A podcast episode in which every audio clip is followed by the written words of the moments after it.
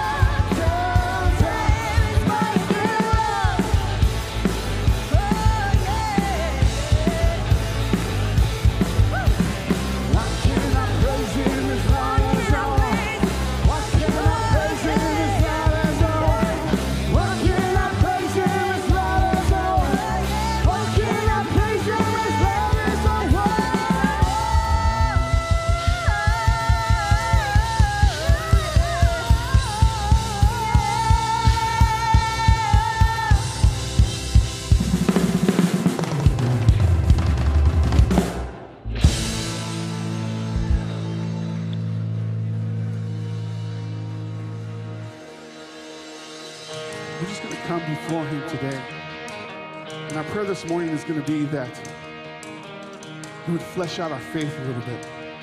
Maybe we have a, a dry faith, but we're going to ask Him this morning to come in. Just put some flesh in our faith. If you're with me, say amen.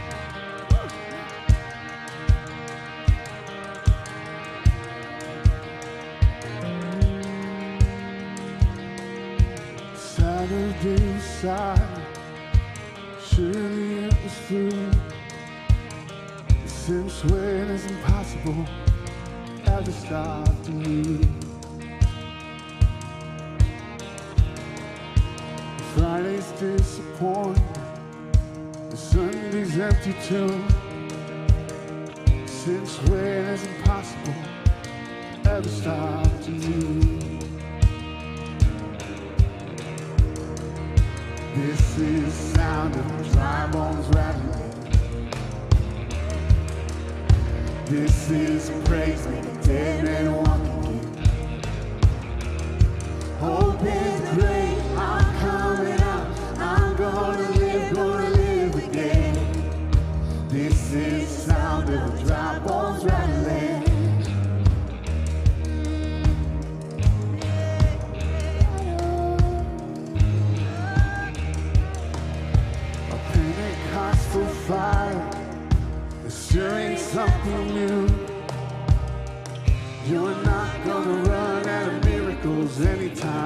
Let's see a. Resurrection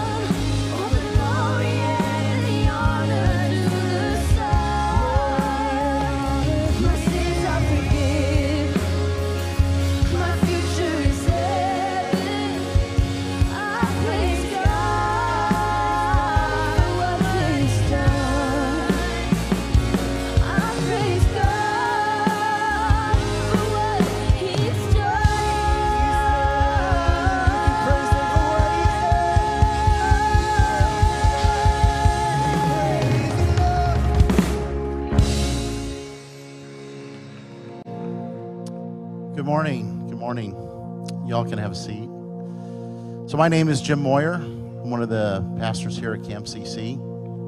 And uh, we're going to be doing communion here in just a few minutes. We're going to eat and drink together. So, what he's done, Christ has come to this earth and he, he went to the cross. And so, one of my favorite two words in the Bible is but God. Paul writes to his letter to the church in Rome, but God, and uh, starts a very powerful passage. But this but God thing is we find ourselves in impossible situations, and God has found a way to make, a, he, he makes a way through for us. He does the impossible. So Paul writes, but God shows his love for us that while we were yet sinners, Christ died for us. So the Son of God came from heaven, and with the ultimate purpose of going to the cross, he died, and he gave, uh, through that, gave us forgiveness of sins, my sin and your sin. In other words, we have been justified by his blood.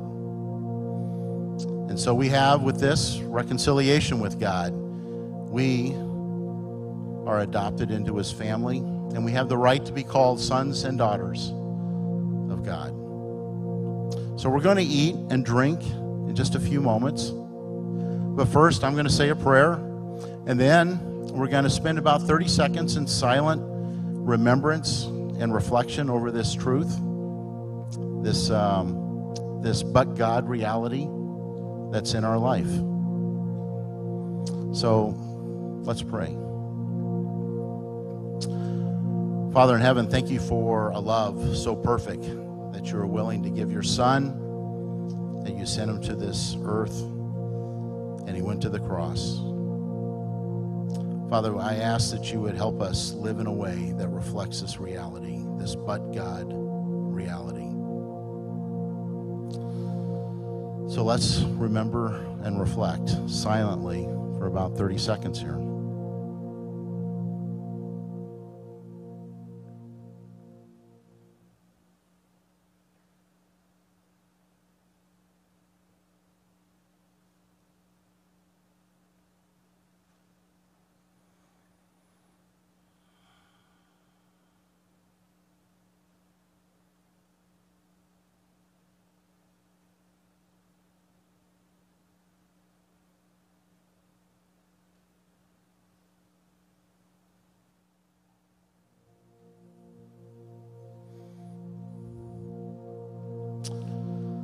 So the Lord Jesus, on the night that he was betrayed, took bread.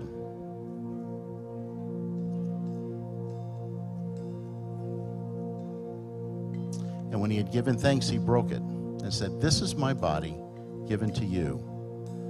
Do this in remembrance of me.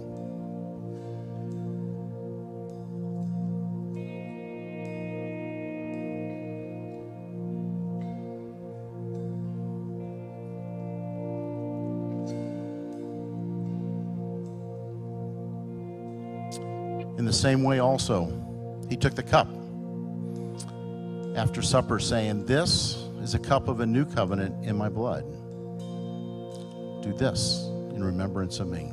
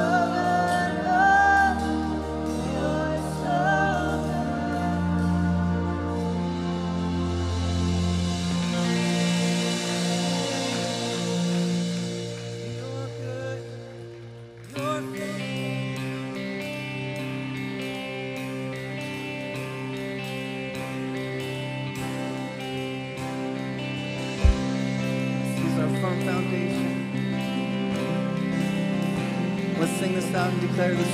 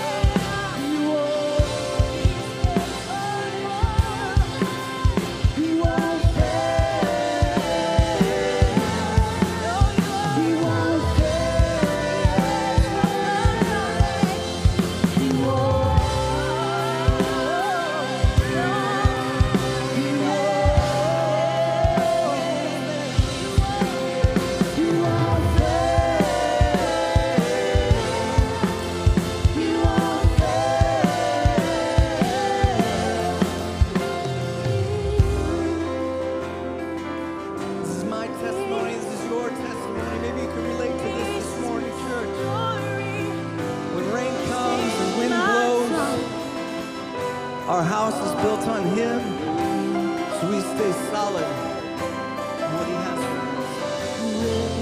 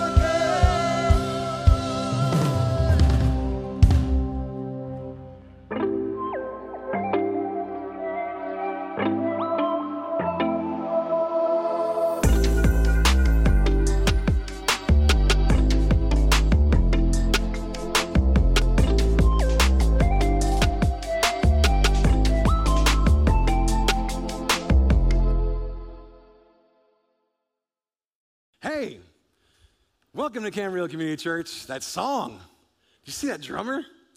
Come on, folks. That was awesome. Um, yeah, that was good stuff, man. I love that song. You need to look that up on YouTube and listen to it every day. Hey, welcome to Camarillo Community Church. If you're new to us, you don't know who I am. I'm one of the pastors around here. My name is David. Welcome, welcome, welcome. Whether you're online right now checking us out, maybe for the first time, who knows? Maybe somebody invited you to check out check us out online. Look forward to you being here next week. If you're out in the patio right now or in the building, we're just glad that you are with us. I'm super excited. I'm telling you right here, this card, every one of you should have it if our ushers did their job well, and I know they did. Uh, take out this card, Zoe Initiative. And uh, we've been working on this for a year to a year and a half. It has been a running time, you know, a runway in the making here. And so, what I want to do right now is highlight what this is, but in the process, give you some time to use our children's ministries if you have little ones who may not need to hear some of the things or watch the video that we're about to show. Uh, in the future here in a couple minutes. So I'm going to give you some time. You go use the restroom. Uh, certainly, you can uh, you can do that right now, or if you have little ones, you need to take. Uh, but this whole month, uh, please just understand that we're going to be talking about some sensitive material. So, Zoe Initiative, eh, Zoe International, is a um, nonprofit organization that helps in the realm of child trafficking. And so uh, they started in Thailand, they went to Japan, they went to Mexico, and now they're in America. Uh, and so there's three ways that you can get involved with this initiative. Uh, as I stall for you to find time to, to leave if you need, uh, uh you can join us in a 24-hour prayer. I encourage you to go out to the table, see the ladies this week who are involved with Zoe, who are representing Zoe, answer your questions there, and then also you can sign up for a time slot to pray. Uh, there is a way to donate gift cards to either, uh, you know, any kind of Starbucks or, or any kind of fast food, McDonald's, Burger King. Zoe has several advocates that they send out to meet with gals who are being restored. We don't want to use the word rehabilitation, restored out of this lifestyle. And kind of these advocates become mentors. And hey, have you met with your, your parole officer? Have you been, you know, medical, whatever it might be? And they just mentor them along. And what LA County has found is the girls that have a Zoe mentor do better than the ones that don't. And so LA County is saying, please send us more mentors. Well, here's the thing you have an opportunity to fund that meal where that mentor meets with the gal who was formerly on the streets, trying to keep her off the streets. And so, if you would get any kind of gift card, we'll just drop it off on their table in the weeks to come. We'll be doing this the whole t- entire month. Drop off any, you're going to McDonald's already uh, and because uh, we all eat unhealthy. And you go there and just get an extra gift card with your Big Mac, and then drop it off on Sunday at the Zoe table, and that'll fund a meeting between an advocate and a child. That to me is awesome. We have the opportunity to be a part of this uh, uh, in that way.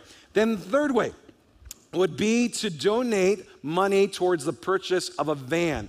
Uh, Zoe has a home they built in LA County. I won't tell you where it is because of sensitivity and the privacy of the deal, but it's a big home that they are taking gals and restoring them. Again, we, I, I, think we think of the word of rehabilitation, but they use specialize the word restoring for a particular reason. Restoring these gals, and they have this home where they do that. They need a van. Uh, right now, they have like a podunk van that's about to break down in a second.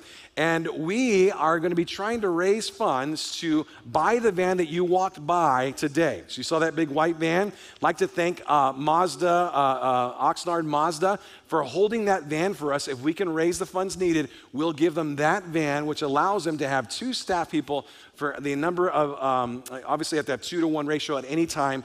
And uh, they don't want a 15 passenger van because you need an extra special license for that. They need a seven passenger van. They happen to be pretty pricey today because of uh, the current setting of cars, as you know. We're trying to buy them that van so they can uh, travel in security and not wondering when the car is going to break down. So, those are ways you can be involved. I've given you plenty of time to use our children's ministry. So, with that being said, let's watch this video and learn more about Zoe.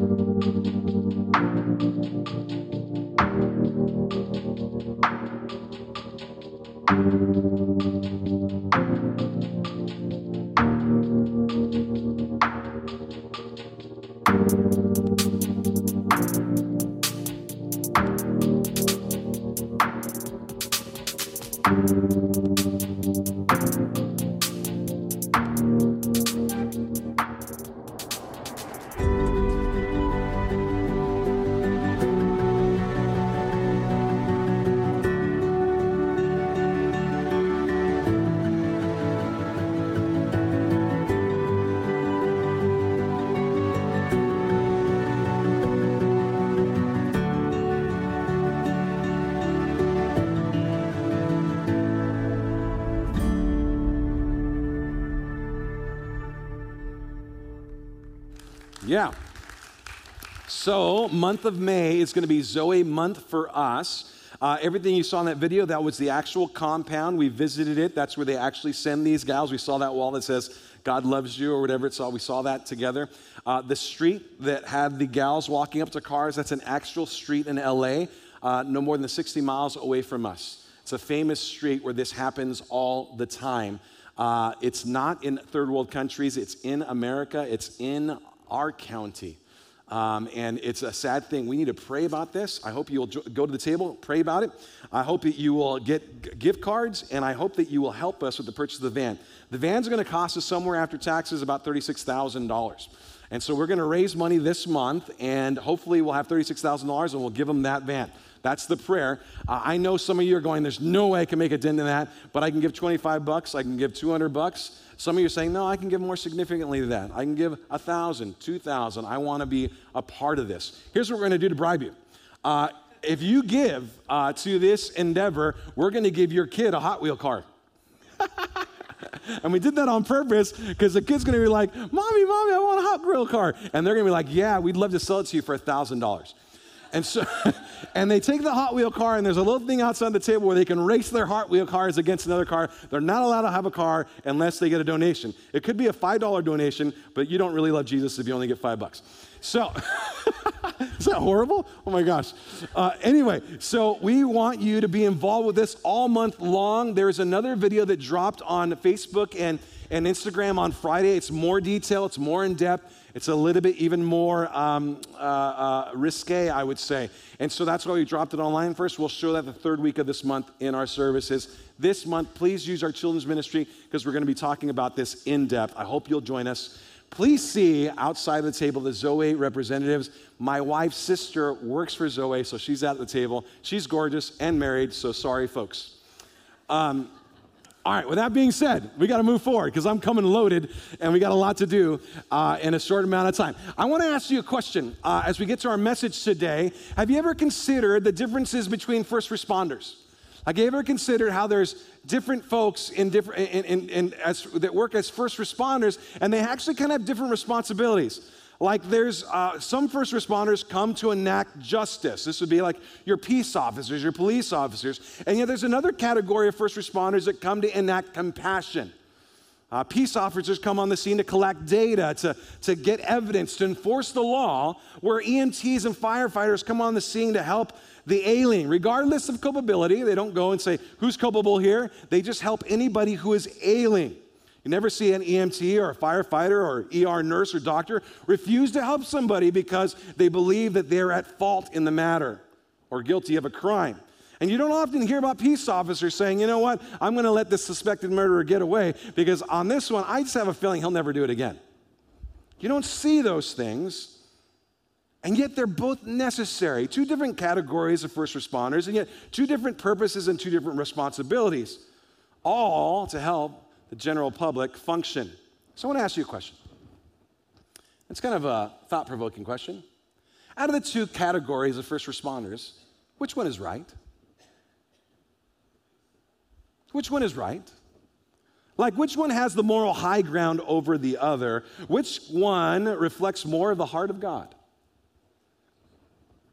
Now, I realize I put you in a place where I'm kind of creating a false dichotomy, right?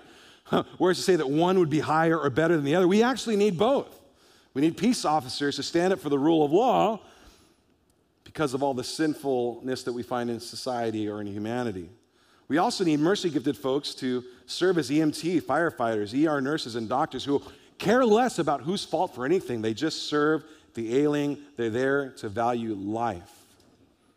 I bring this up because this morning our passage seems to position itself on a rationale that seems to pivot on similar lines. Which should the church collective prefer in the midst of the church gathering? We kind of started this part one last week, and now we're going to see a part two this week, and we'll actually see a part three next week as well. Which should the church prefer, tongues or prophecy? Both are good, and both find their origins in God but which one should you prefer? Today we're going to find out that Paul, in continuation from last week, prefers prophecy as it relates to the church gathering, but this time he's going to have new reasoning. Why is prophecy considered more beneficial, uh, more of a beneficial gift for the church community? And what motivates this appraisal? What are the motivating factors for worship expressions in the church gathering, and how does that affect our Sunday environment. What is so negative about tongues and what is so positive about prophecy? And how does that affect the priority of what should take place on Sundays? For that, we're going to be in 1 Corinthians chapter 14. I hope you have a bound Bible with you or a copy of the Word on your phone. I hope you'd open it up. Go to 1 Corinthians chapter 14. By the way, if you don't have a bound Bible in your home, you don't own one, we'd like to give you your first one. If you'd walk out today on the left hand side, there's some welcome folks there. Say, I don't have a Bible, and they will give you your very first leather bound Bible in the ESV version that we use on Sunday mornings. And then we'll even give you a coupon so you can put your name on it uh, go to the local uh, Christian bookstore and put your name on it on us. Now, I do realize that we live in a day and age where we're all worried about identity theft, and maybe you don't want to put your name on the Bible. I get it. You can put Yoda on there. I don't care. You'll know it's yours because nobody else put their name Yoda. That's hilarious. Anyway, uh, uh, we're in 1 Corinthians chapter 14. We'll look at verses 20 through 26, and I hope you get there yourselves. It'll be on the screens if you don't have it with us. But first, contextually, I want to remind you We've been in kind of a sub series between chapter 12 and 14 where gifts kind of were, uh, you know, introduced. And I don't like the word gifts because it makes it think like I, I got something, it's for me. It really would be a better idea to translate it like, like a responsibility, a function, a service. This is what you do for the body of Christ to collectively fulfill its purpose in glorifying God. This is what I bring to the table. Now, there are some gifts that are on the stage, like me, and stage lights are on them. And there's some that aren't. And it's incumbent upon us who are on the stage to say, hey, every gift matters. And just because I'm under stage lights, I illuminate the ones that are behind the scenes. Because we're all in the body of Christ, whether you're a toe, a pinky, or an eye, or a nose, or, or a kidney that nobody sees, but you need very much need for your body to function. And so that's what was chapter 12. He introduced the idea of giftings that God superintended giving out these gifts to different people. You don't get to choose which one you have, you don't get to choose which one you, you like to have. God's the one who sovereignly gives them all out. And so there's not higher, there's not lower, and we know that there was problems in Corinth because they are all about who's higher and who's lower and who's moving up the stratosphere. Uh, that's been uh, contextually in the entire letter, 14 chapters now. And he's saying you got to get, get yourself, get your mind out of that. And then he goes to chapter 13 and says, and the way that you do that is understand that everything's based on love. If, you, if you're functioning in love, it won't be about who's higher, who's lower, who's better, who's not, which one has the supreme gift, which one has the lower gift, inferior gift. It won't be about that because it's all about love. And then the end of chapter 13, he talked about there's some gifts that are rather miraculous. Now, all of them miraculous in the sense that God hands them out, but there are some that the very nature of the gift is miraculous. And we talked about how there are folks that called, are called cessationists, and they don't believe that, that those gifts are around anymore. The gifts have ceased. That's where we get the word cessation. There are some folks that believe they continue. They're called continuationists. And they believe that they, they do continue today. And so there's a little bit of, a, of a, a, debate on which one, is, which one is right and which one is wrong. We, we at this point say that's a secondary issue. We're not going to, to, to, to divide on those lines, but those are the two categories. And if you're interested in that message, I'd encourage you to go back to chapter 13 and, and listen to that message. Now, chapter 13 finishes saying it's all about love, and then we start chapter 14. And now Paul says, I'm going to go after your thought on which one's the best gift because you guys are highlighting this gift of tongues, which is either the ability to speak in a known earthly language that you never learned. Uh, like if I spoke to you in Spanish today, you wouldn't be impressed because I'm Hispanic. I speak in English, I speak a little Spanish. But if I was able to speak in like Vietnamese, you'd be like, whoa, right? And if I never learned it, that would be actually a miraculous thing that's happening there. Some people believe that it's an earthly language that you can speak that you never learned. Some people believe, on the other hand, as we looked at last week, that it's a heavenly angelic language that comes across like a gibberish because nobody understands what it is, but it's a heavenly language. And they, it's a language that you pray in and whatnot. What was happening in Corinth, whether it's a heavenly language or a known earthly language that nobody understood, they were doing it in the worship setting. And nobody knew what was going on. If there's not an interpreter, you don't know what communication is happening. And Paul was saying last week, no one gets edified in the body if there's not an interpreter. No one gets edified in the body if there's tongue speaking, but it's unintelligible to everyone. And today we're going to kind of see him, part two, is that tongues are even questionable as it relates to how they're perceived by outsiders as well. So, with that being the backdrop, overarching question today is what motivations should guide our expressions of worship in the church gathering. The first one we're going to see is the heart of redemption or the motivator of redemption. What is redeeming about what we're doing? What motivates us and guides our expressions of worship in the church gathering? Well, the motivation or heart of redemption. Let's look at this in verses 20 through 25. It says this Brothers, do not be children in your thinking, be infants in evil, but in your thinking be mature. In the law, it says, By people of strange tongues and by the lips of foreigners I will speak to this people, and even then they will not listen to me, says the Lord. Thus, tongues are a sign not for believers, but for unbelievers, while prophecy is a sign not for unbelievers, but for believers. If therefore the whole church comes together and speaks in tongues, and outsiders or unbelievers enter, will they not say that you're out of your minds? But if all prophesy and an unbeliever or an outsider enters, he is convicted by all, is called, on, uh, called to account by all, and the secrets of his heart are disclosed. And so, falling on his face, he will worship God and declare that God is really among you. What motivation should guide our expressions of worship in the church gathering? Well, the first one would be the motivation or the heart of redemption. Uh, is there anything redeeming about this collectively? He starts off by what I like to call selective maturity. I don't know if you saw that, but uh, there's actually a, a place in the scripture where God wants you to be immature. Did you see that? Verse 20, brothers, do not be children or immature in your thinking, but be infants. Do be immature as it relates to evil, but in your thinking, be mature. He, he actually promotes like a selective immaturity. I want you to select what you're immature about. I want you to be mature about the Bible. I want you to be mature about spiritual things, but I want you to be immature as it relates to evil things. Uh, be a child when it comes to evil things, but it, as it relates to, to biblical things and knowing the Word of God and knowing the things of God, be mature about that. Now, interestingly enough, both are written in the imperative form. Uh, the verb in the, I've told you this before, but in English, we, we read a, a, a, sentence and we have to decide is this a command or is it not a command? In Greek, it's different, it's written in the word. Is I'm a command. It says it. Hello, everybody, I'm a command. And it's saying, become uh, uh, uh imperative, immature in the realm of evil, and yet become imperative, mature, become developed in the realm of biblical understanding. Be immature as it relates to evil, be very mature as it relates to spiritual things. And then he goes on to define exactly what he's talking about. Uh, that was the idea. Now let's give the explanation. And he starts in verse 21. The law says that by people of strange tongues and by the lips of foreigners, I will speak to this people, and even then they will not listen to me, says the Lord. Thus, tongues are a sign not for believers, but for unbelievers, while prophecy is a sign not for unbelievers, but for believers. Now, I don't want you to be immature in your thinking on this, and so I'm going to enlighten you and let you know what's going on.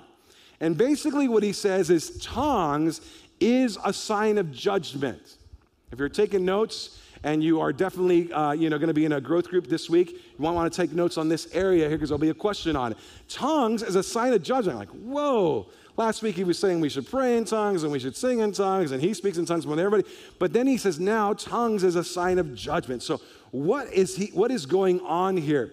The prophet Isaiah predicted or prophesied in Isaiah 28, verses 11 and 12, which he's quoting right here, predicted that Israel, when they would not listen to God, would be delivered to a foreign entity, a foreign speaking captor. And so, if you don't listen to God, what's going to happen to you is there's going to be a foreign speaking captor, you'll become exiled. And the evidence of the fact that you're being judged by God is that you hear what? A language you don't understand. That is what is said in Isaiah chapter 28, verses 11 and 12. We see it also in Deuteronomy chapter 28 and 49. If you don't listen to me, I'll deliver you to a captor who speaks in a different language. Jeremiah chapter 5, verses 15. Uh, similar promises of judgment coming if you don't listen to God. If you ignore God, judgment is coming. But he is quoting Isaiah 28 and saying, See, when you hear the voice of a different uh, a barbarian or somebody who speaks a, a foreign language, that's actually a judgment. The foreigners become a temporary servant of God in that sense instead of Israel. Now you got to think about that. Israel was the son of God. It was, it was like you are, you, you, you are ours and we are yours. And, and now he's saying instead of you, using you as my servant, I'm going to use barbarians instead because you wouldn't listen to me.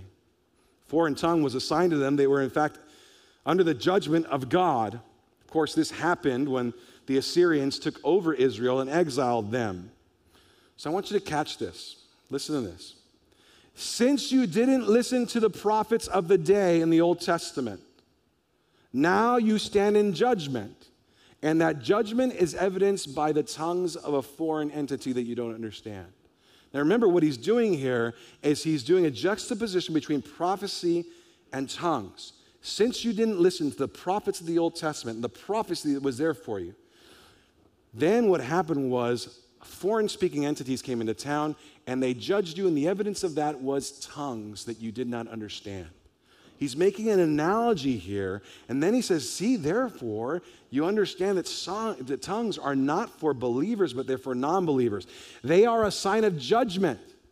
Here's the rationale. Here's what he's trying to say. Here, here's how the argument goes Why would you want to perpetuate a sign that pronounces judgment on people? Like they're destined for judgment until they can understand what's being said. He goes on to say, a guy comes in from the outsider, he's an unbeliever, comes in the room, and you guys are all speaking different languages, and you might be worshiping God. As if, sure, but nobody understands what you're saying. The body doesn't understand what you're saying. And then this, uh, this unbelieving outsider doesn't understand, and he is left in judgment in his heart because he never finds out what's being said. That's the rationale. He says, you should instead prioritize that which is redemptive in prophecy. Otherwise, uh, an outsider will come in and think you're out of your mind. So you don't believe me? Let's go back to verse 23. If therefore the whole church comes together and all speak in tongues, and outsiders or unbelievers enter, they, will they not say that you're out of your minds? But if all prophesy, an unbeliever, an outside, enter as he is convicted by all, he's called on account by all, and the secrets of his heart are disclosed so he falls on his face and will worship God and declare that God is really among you. Clearly, if you are uh, speaking in a tongue and nobody can understand, the body is not encouraged or edified, and somebody from the outside comes in, they think you're going out of your mind, which is literally the idea of going mad or, or raving, maybe not unlike the religious frenzies that they're used to seeing in, in pagan occults of the day. Outsiders come in, they're unconvinced of the gospel message. In fact, they find the behavior ridiculous and they don't even ever come closer to God, is the idea. However, if you consider using the gift of prophecy, they can be convicted in their heart and their souls as to they're standing before God and they can be redeemed. They can be convicted, exposed, or convicted or, or reproved for, for their life. It can be called on account by all. The idea there is to be cross examined in court. If you use one gift they don't understand, they stand in judgment. If you use another gift, it's almost like they're in, court, in a court setting, they're being cross examined, they see, oh my gosh, I need God. So clearly, this is true, I need this because they have understanding. The secrets of his heart are, are made known, they become visible and evident. And he sees a need for the Lord. Now, um, I think it's important here to just interject this one idea that it seems appropriate to assert that there's a principle in the scriptures that we should expect an outsider to be present in our gatherings. Now, I, that might sound really simple, but I, I promise you it's important. That we should expect an outsider to be present in our gatherings. Somebody who's not of the fold, somebody who is unregenerate, somebody who, who, who doesn't agree, somebody who is coming to take it in. We should expect that. That doesn't mean that, that, that, that we cater our services or our gathering time to them, but it does mean that we intentionally understand they may be in the room. So that this is not a closed club simply for those who are existing members. Again, that sounds so simple on the face value. It's not a closed club. Anybody is welcome. They can come on in, even if the even if they don't agree, they don't believe in Jesus Christ, they don't believe in God, they can be atheists. They are still welcome, and we should be intentional about knowing that they're here. Why do I say all that? Because for those looking for church to be a gathering place that's like completely separate from the world, you might need to adjust your expectations a little bit. Like, is it a holy huddle? Well, I hope we're holy in here. I hope we love the Lord and we're striving to live for God. We're certainly not perfect, and all of us make mistakes for sure. But, but I hope we're holy. But it also is a place for people to come and see. And it should affect the way we say things on stage. It should affect the way we define words, the way we introduce ourselves, the way we say welcome, the expectation that somebody may come. In fact, you might be here today and you don't understand anything about the, the scriptures or the Word of God or God Himself, but you said, I just thought I'd come today and check it out. Great, you're in a wonderful place. We're glad you're here. You're welcome here. We've been expecting you. But for those of us who goes, no, I want, I want to be in my Christian world where we can, you know, the world's out there and we're out here and we're different. Well, yeah, we should be different, but we also should be redemptive in heart and wanting to see others come to know Christ. There was a day when you didn't know him either. And somebody was hospitable to you in the process of you coming to know Jesus Christ yourself. And so I think it's important just to acknowledge that biblically speaking, there is a place for the outsider to be expected in the worship gathering, even if that doesn't mean that we cater the entire gathering to them. We're catering the gathering here to the worship of Jesus Christ, to the teaching of the word, to the growing of the saints, but at the same time, we have intentionality about the fact that there may be somebody in the room who doesn't know him, and we need to introduce him to him as well. All right. Now, prophecy. I wanted to uh, take some more time on prophecy. Prophecy would be the idea of speaking forth the truth of God. It can be, uh, uh, definitely, it can be um, miraculous in nature. If I can predict the future, uh, that would be miraculous. If I know something about your past that I couldn't possibly know in and of myself, that is miraculous. It certainly can be miraculous nature. It could be a word for today, like this is you're going A to B, and you, you know, which one do I go? That can be prophetic. Uh, there's a sense where everything you have in your scriptures, the New Testament, is based on prophecy, the gift of prophecy. There was the apostolic gift, they functioned through prophecy to give us the word of God, all right? Apostolic gift through prophecy gives the word of God. So there's a sense where even teaching the scriptures in general is the teaching of that which is prophetic. All right? Now, I told you there was two camps before. There's a camp that believes that that gift has ceased, and there's a camp that believes that that gift continues. Now, I want to bring somebody to your mind that you may even never heard of before. His name is Charles Spurgeon. Charles Spurgeon was a British uh, Baptist minister in the 1800s. Only lived to be 57 years old, I found that this week. I didn't realize that he was so young when he passed away. But he was like a giga church pastor before there were giga churches. I mean, in the 1800s, there were like 11,000 people going to uh, his church in, in, uh, in England and, and checking, checking out what he had to say about the scriptures. Well, he was a cessationist. He believed that the gifts, the miraculous gifts, ceased after the first century. He didn't see them in Scripture. The ironic part about this is there were times where he seemed to function prophetically.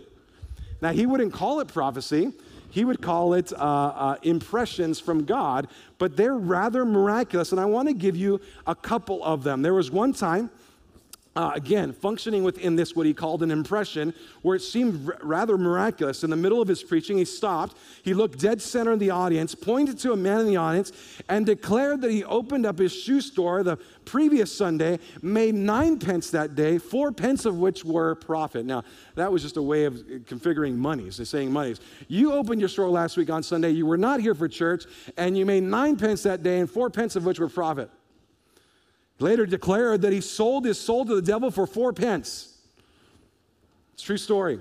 The man later confirmed the detail, the store owner, repented of serving the God of money over the true God, and said, Yes, I did open my store last week on Sunday. I did make nine pence, and four pence of which were profit.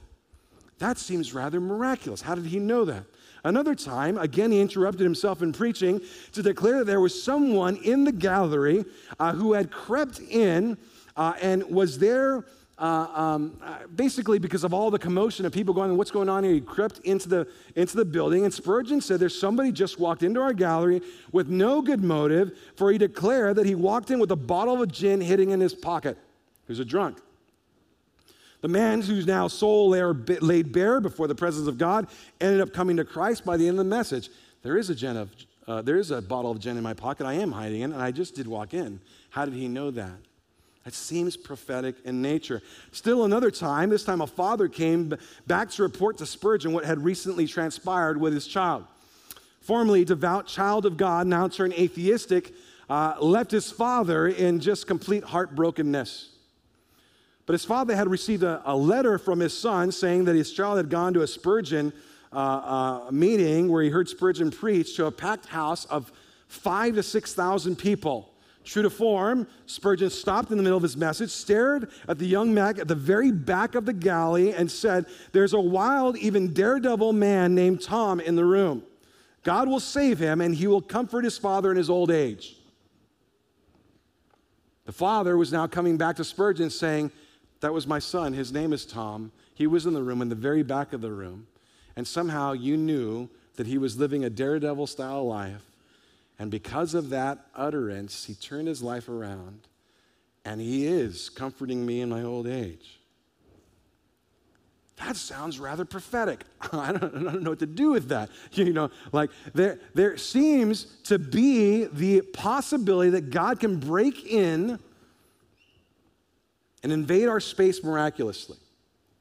Now, I want to caution you because Spurgeon also said, I don't live for these times. I don't look for these. I'm, not, I'm devoted to God, not these moments of uh, uh, impressions. And people that live for those moments often find folly. He writes a lot about that.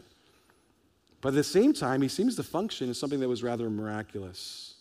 God can, and who are we to argue with God? He can invade our space and act miraculously. I remember one time I was speaking at a, at a, at a youth camp in Zephyr Cove in um, Lake Tahoe. And there's about three to 400 students, high school students, and I'm preaching. And, you know, you, are at a camp, there's a winter camp for the weekend, and you're preaching, and you're, you're, you're talking about moralisms to get people to the cross of Christ. That's, you know, a normal thing you would do on a weekend like that. And I start saying things that, that high schoolers might be struggling with, whether it's sexual promiscuity or drug related stuff or whatever, all these things. I'm just trying to identify and let them pick where they're at so they can come to the cross of Christ with their life and submit their life to Christ and give their life over to Christ. And somewhere in the middle of that time, I said something like, and, uh, uh, and maybe you go into the restroom and you take out of your stomach what was in your stomach for dinner, something of that nature. And I'll never forget at the end of that message, a gal came up. She looked to be about 17 years old, and she says, How did you know my story? I said, I'm not sure what you're talking about. She said, No, no, no. You stopped and you looked right at me and you said, Last week, you went into the restroom and whatever was in your stomach, you. And I said, Hon, I don't know you, I don't know your name, and I don't know your story, but I can tell you that sometimes God wants to get your attention. And it seems like, randomly from my perspective, I was looking at you and God was talking to you. I would encourage you before you leave this weekend to do business with God. Was I functioning? I don't know. I didn't, I didn't, I didn't say her name for sure, you know. Um, God can sometimes invade miraculously, and if he does, and it doesn't, and it doesn't contradict the scriptures, then just embrace it. Uh, there, there's, there's a person in our church, lovely lady, she comes up to me often and says, You know what I saw while you were preaching? And she just encourages me with whatever she saw. Well, praise God. If it doesn't contradict the scriptures, well, what's the big deal? God can do what he wants to do. Well, what motivations should uh, guide our expressions of worship in the church gathering? First, we saw uh, uh the heart and motivation of redemption. Thank you. And now we're going to see the heart and motivation of edification. This short verse says this What then, brothers, when you come together, each has one uh, has a hymn or a lesson or a revelation, a tongue or interpretation. Let all things be done for what? The building up. Whatever you come, what, however God's gifted you, whether it's a teaching, I'm going to be a teacher, it's going to be a teaching. Well, however, wherever you come, come ready to encourage and build up the body. That's, that's, that's the encouragement. That's the exhortation. And it's an, uh, an imperative again. Let things be done this way for the edification of the body. If you come and allow prophecy, uh, the preaching of the word would be, in a sense, the preaching of the prophetic word of the apostles. If you let that reign in the room, then that'll encourage the believer to grow and it'll encourage the non believer of where they are in their faith as well. I, I, want you to come and make sure that everything we do is for the purpose of edification. Is what I'm going to say going to be edifying? Then I, if the answer is no, then don't say it. If what I'm going to say is edifying, then I can say it. If what I'm going to do is not going to be edifying, then I don't do it. If what I'm going to do is going to be edifying, then I can do it. Let this be the litmus test for whatever you do, whatever you say in the gathering together. Do that. Uh, and this word edification, it's the idea of uh, an architectural building. Literally, the idea is to build a house or construct a home. Uh, figuratively, it would be the idea of growing, improving, maturing. We're building the house of our faith together. Come ready to encourage somebody else to build their house of faith and come ready to receive and let your house of faith be built as well. That you would grow, that you would improve, that you would mature, that you would expand your attention span, so you listen some more so that God can saturate your heart and your soul and change you from the inside out if you devote yourself to the prophetic word of God. It's laid out before you. Prophecy, prophecy, edifies both the believer and the non believer. Tongues doesn't, and so that's why you should leave that part at home.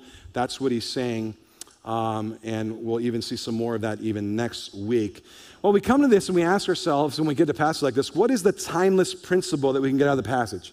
A timeless truth that's the first century and then 2,000 years later. What is a timeless principle that we can get out of the passage when you have this passage talking about tongues versus prophecy and prophecy versus tongues?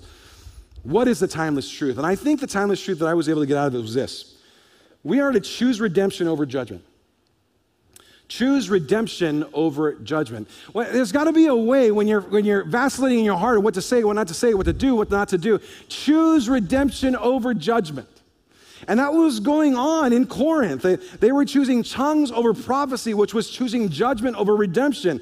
I could speak in a different word, whether it's an angelic word or, or another language, but if nobody understands, and the person who doesn't know Christ is going to be judged until they hear the truth of Christ. And so you're choosing judgment over redemption. Not only was it a sign of judgment, but even a non believer comes in the room, they're going to reject the gospel because of it. I don't understand what's going on there. I don't want any part of this. And so choose redemption over judgment. In your life, try to choose redemption over judgment. This is a principle actually that leads us to do things a certain way around here. Uh, if you aren't uh, uh, familiar, if you haven't been here too long, you know, the very end of our service today, there'll be a video. It'll say if you're a first time guest, second time guest, or a third time guest, we have some gifts for you. First time you come, you can either get uh, you know, a gift card, $5 to Starbucks, or a coffee bean, whichever one you prefer. And if you would let us know, we will, we will give a $5 donation to the charity of your choice. Second time gift, we'll give you a mug that has our logo on it. And if you come every week with that mug, we'll give you free coffee. Actually, we'll give you free coffee every week. But the point is, if you bring the mug, you look like you belong because you have a CAMCC mug.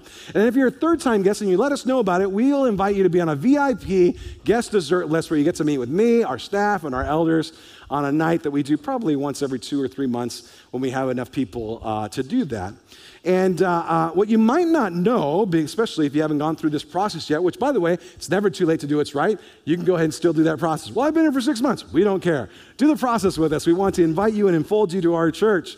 What you don't know is every time we receive notice of a first, second, or third time guest, there's a handwritten note card that goes out from one of our staffs to all these people.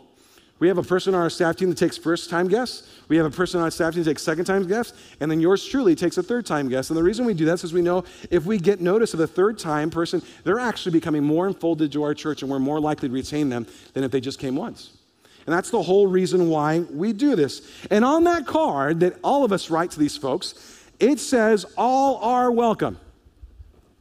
I wish I had the picture for you, I, but, but, I didn't think to, uh, thought too late about it, but I could have put it on the screen. It says, All are welcome. And then on the back is a little handwritten note from somebody on our staff team. And you know what's interesting about that is we don't qualify that.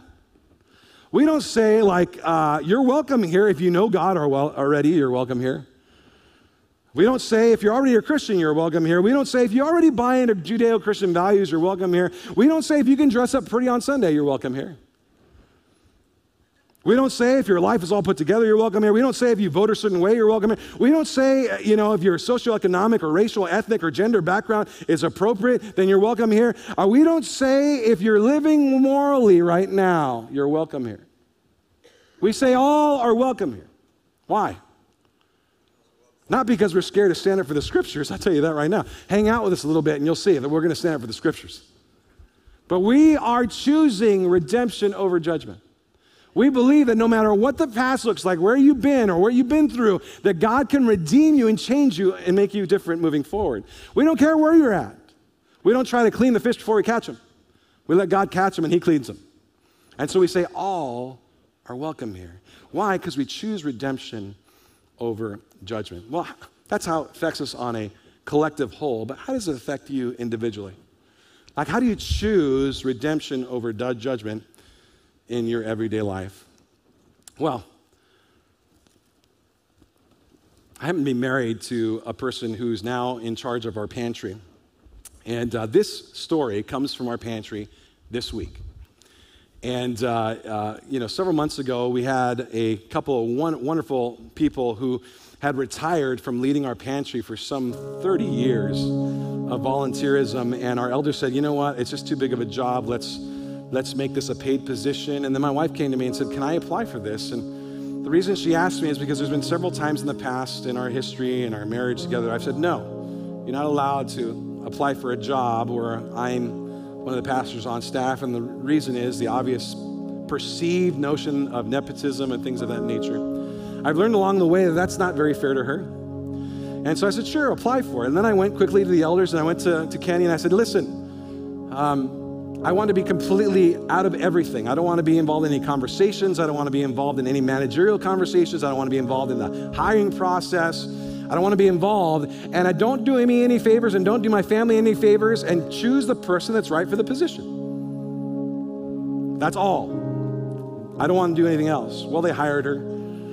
Um, to my, you know, elation, she's so confident. She's so mercy gifted. And if you know our story in the last five years, it's just a miracle of what God's doing. So I'm very grateful for that. But as a byproduct of that, I get real time updates every week as what happens in the pantry. And of course, last week we, we served 140 families last week, and seven to eight of them were new families, and we got them registered. And so I hear all these stats every week. And, uh, and by the way, if you in any way contribute to Camarillo Community Church, I want to say thank you, and you're the hero of this story because your gifts allow us to do things like this. 140 families last week got food in our community. She goes, But that's not even the best part, David. There was a guy who came last week for the first time, and he came back this week. And this time he, he said, I came here last week, and you gave me two bags of food, and I'm so appreciative of what you've done. I've got to serve. Please let me serve. Is there anything I can do around here? My wife's like, Oh, yeah. I'll stick you with one of my OG Jesus freak, you know, godfathers of the faith men around here, and you won't leave today without hearing about Jesus Christ. And so she pairs him with this godfather, OG, you know, Jesus freak guy, and all he's doing is talking about Jesus the whole time is whatever they're doing together didn't matter. It was, we got him there, and got him attached to an amazing man of God in our church. My wife starts going around and says, Hey, we have this prayer wall. Is there anything we can pray for you about? We're going to put on the wall. We're praying together for what's going on. And, uh, and he goes, Yeah, I got a prayer request. Would you pray that I stay straight, that I, that I stay clean, off of substances? Like, I, I got to do right by my family. I got to do right. I got, I got to stay straight. I got to stay on the right path. I, I got to find a job. And you can imagine with my background how, how it is to find a job in that scenario. And our OG Jesus freak guy said, You need a job? The guy said, Yeah. He goes, I'll give you a job. Why don't you come work at my house this week? Come work with me. I got some things around the house that need to be done. You can come work at my house.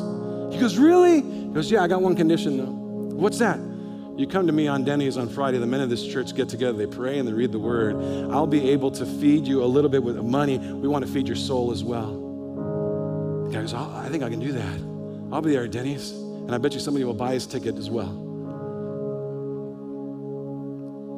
OG mentor guy says, I'm going to take this opportunity to hire this kid.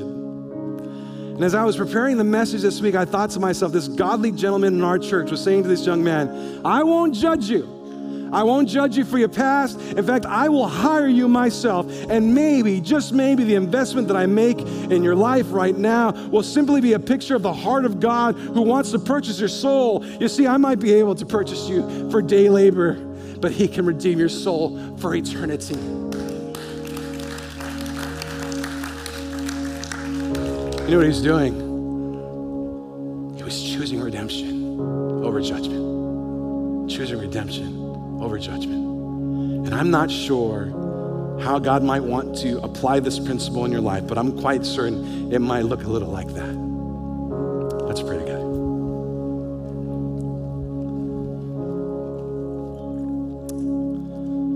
Father, I'm so glad that you chose redemption over judgment as it relates to my soul.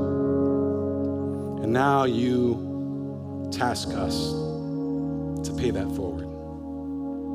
I pray that you would allow us to do the same. In Jesus' name, amen.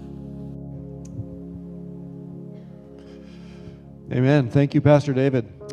You know, salvation is a free gift. It's a free gift of God. If you're here today or you're watching online and you don't know Jesus Christ, and he's been talk- David's been talking about redemption and all this, uh, God wants to save you from this world, from sin, and get you in a place where you can spend eternity with Him. Um, what it involves, it's a free gift, but it involves us surrendering. And you know the international sign for surrender, don't you? Raise your hands, just give up. You might be wondering, what am I surrendering from? You're surrendering from the world and living the world's way and beginning to live God's way. So you're turning your back on that and saying, God, I'm going to pursue you. I've been on the throne of my life. I've been calling the shots. I've been trying to do things my way and the world's way, and it's not working. God has a way for your life. He wants to be the Lord, He wants to sit on the throne. And you just submit to that and you say, God, I'm going to surrender that and I'm going to come over here where you're on the throne of my life. You're the one calling the shots. I'm going to call you my leader, my Lord, and I'm going to submit to you in your word. And I'm going to put myself under that.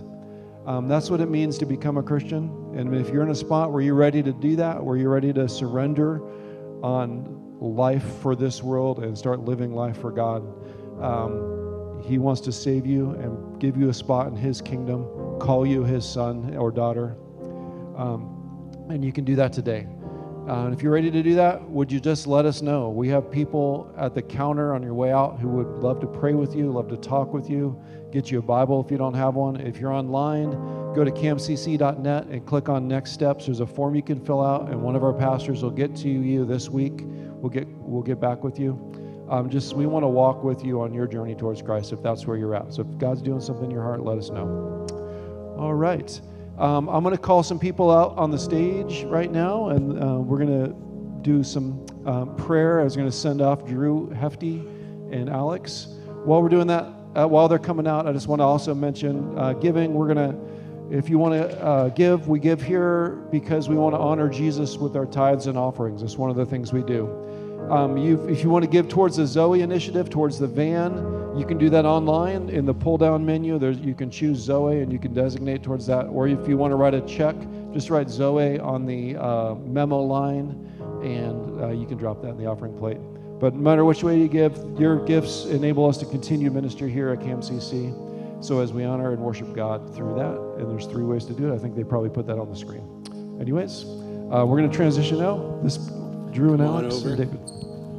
Come on over. This is a family of ours. We, uh, you know, claim this family and we love sending. We believe in sending. And so God has opened a door for you. What's the church name again? I keep on It forgetting. is Grace Redeemer. Grace Redeemer in uh, New Jersey. And so, um, you know, Drew, you've been with us since you're a young boy, even before, you know, adulthood. And uh, we're excited about what God's doing through you and how He's going to use you there. And we didn't want you to leave without us placing hands on you and praying for you. I know you had a couple things you wanted to say to the congregation, so let's let you do that and let's pray for you and send you guys off well.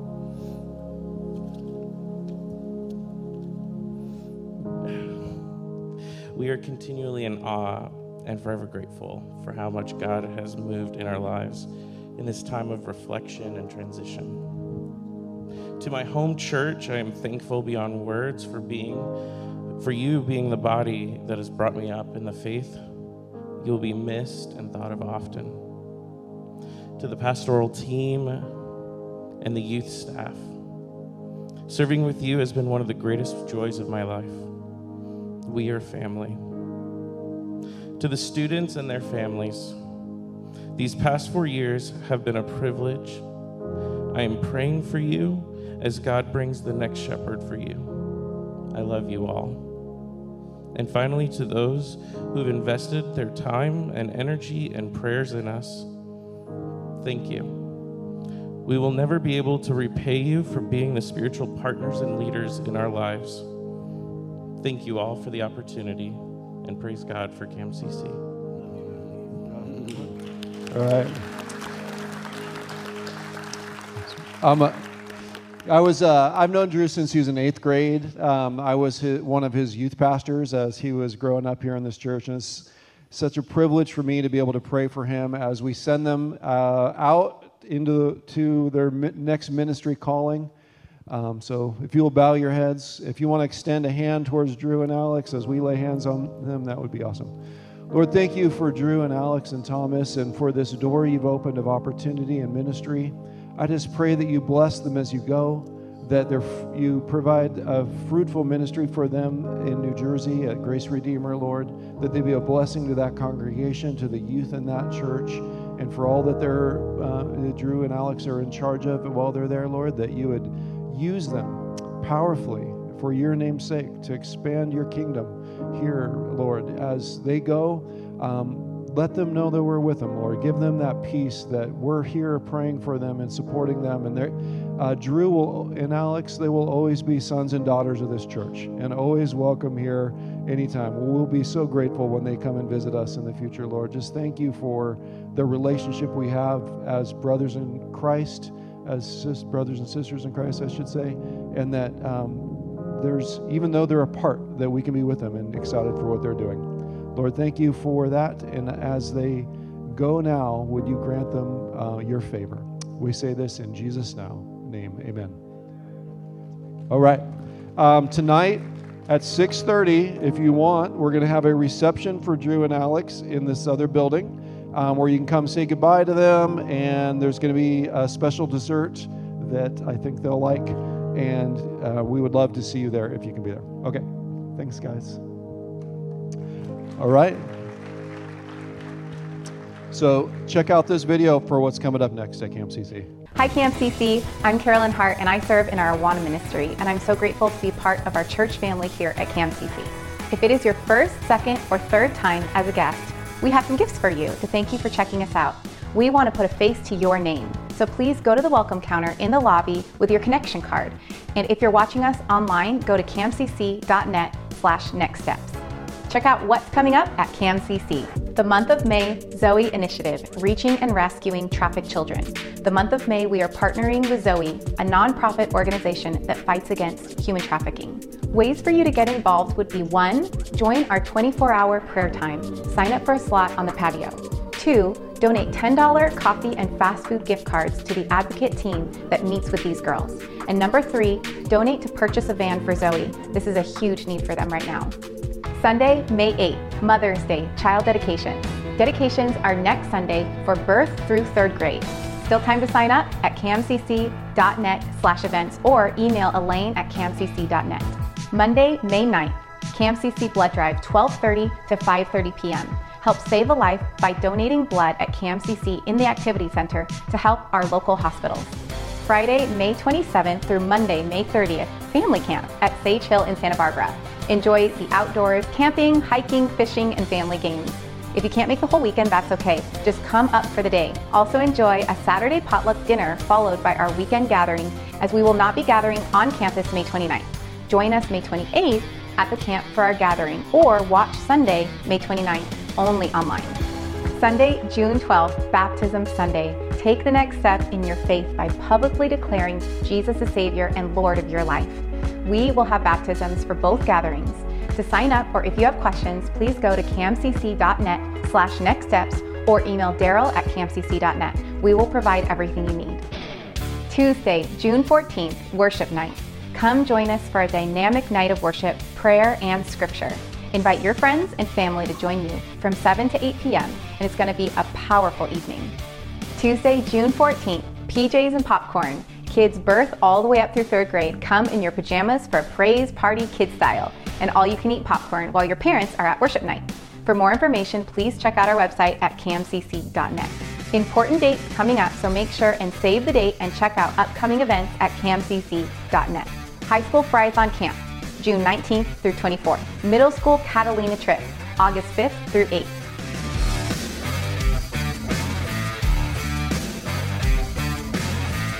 To stay in the loop at what's going on at CamCC, follow us on Instagram, like us on Facebook, or subscribe to our YouTube channel. For more information on any of these events, go to camcc.net.